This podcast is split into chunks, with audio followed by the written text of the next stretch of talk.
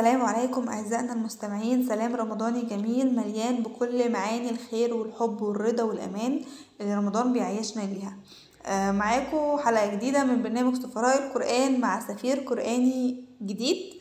معانا النهاردة آه، يعني صوت عذب كرواني ما يختلفش أبدا عن يعني القراء بتوع الحلقتين اللي فاتوا. آه، يعني لقب بالصوت الباكي.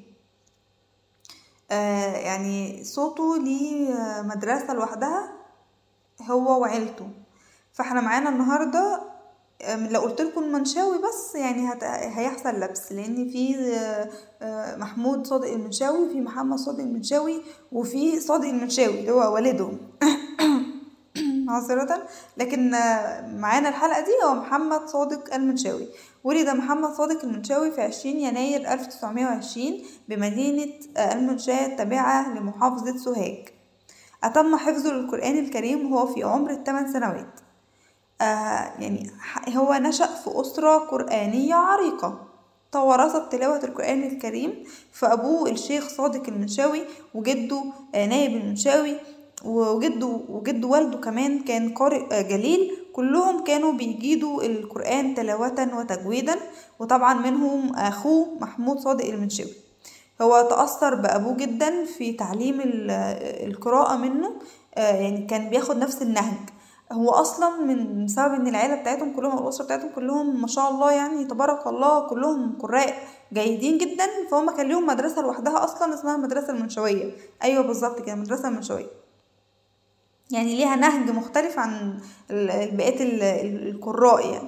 هو اتعلم على يد يعني أساتذة كبار جدا منهم طبعا آه، محمد أبو العلا ورشوان أبو مسلم وغيرهم الكتير والكتير. معذرة. آه، الشيخ المنشاوي ليه بصمة خاصة في تلاوة آه، القرآن الكريم. فهو بيتميز في صوت كده يعني بحة في صوته تحس إن هي حزن أو أو أو بكاء. فهو عنده صوت خاشع جدا آه، ولذلك هو لقب بالصوت الباكي. ابتدت ابتدت رحلته في التلاوة بتجوله مع أبوه وعمه بين السهرات المختلفة آه، اللي كانت في القرية عندهم في سوهاج. لحد ما جات له الصدفة وفي يوم من الأيام في سنة 1952 آه، جات له الفرصة إن هو يقرأ منفردا لوحده.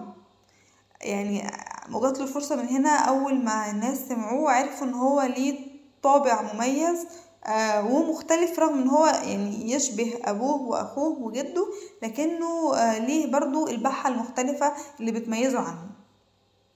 هو سجل القرآن الكريم كاملة في ختمة مرتلة يعني يعني كما سجل بالظبط آه، ختمة قرآنية مجودة يعني سجل القرآن ترتيلا وتجويدا.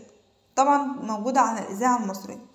وطبعا برضو كان ليه آه، قراءة مشتركة آه، مع القارئين آه، كامل البهاتي وفؤاد العويرسي وله أيضا العديد من التسجيلات في المسجد الأقصى والكويت وسوريا وليبيا ومكة المكرمة والمسجد الحرام والمسجد النبوي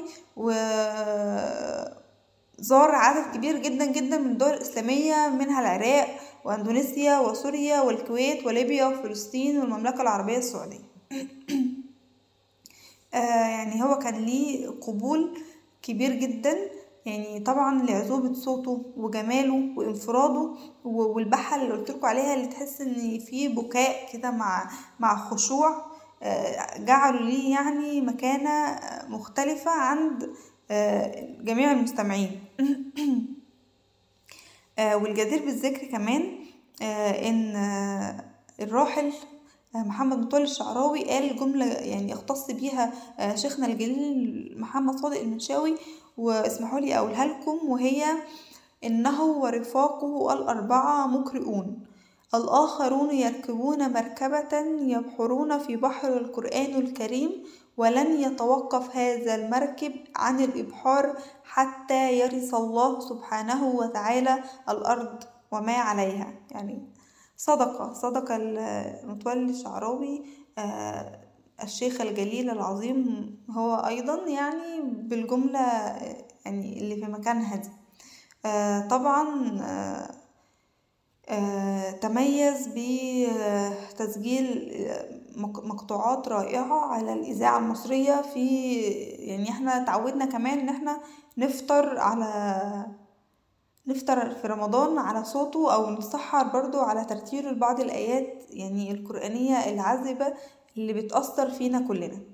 رحل عن عالمنا الشيخ محمد صادق المنشاوي في عام 1966 أصيب بمرض دوالي المريء. وطبعا رغم مرضه الشديد ده إن هو ظل يقرأ القرآن حتى رحل عن الدنيا يوم الجمعة خمسة ربيع الأول ألف تسعة وتمانين هجريا الموافق عشرين يونيو ألف تسعمية تسعة وستين.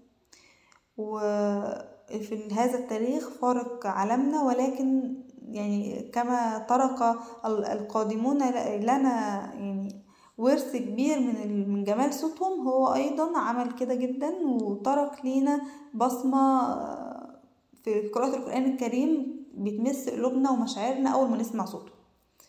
آه وبكده نكون وصلنا لنهاية حلقتنا. استنونا إن شاء الله الأسبوع الجاي في حلقتنا الأخيرة. وبنودع رمضان خلاص والأيام بتجري ولسه بدري وكل الحاجات الحلوة دي فاستنونا بقى نشوف مين السفير الأخير للقرآن الكريم.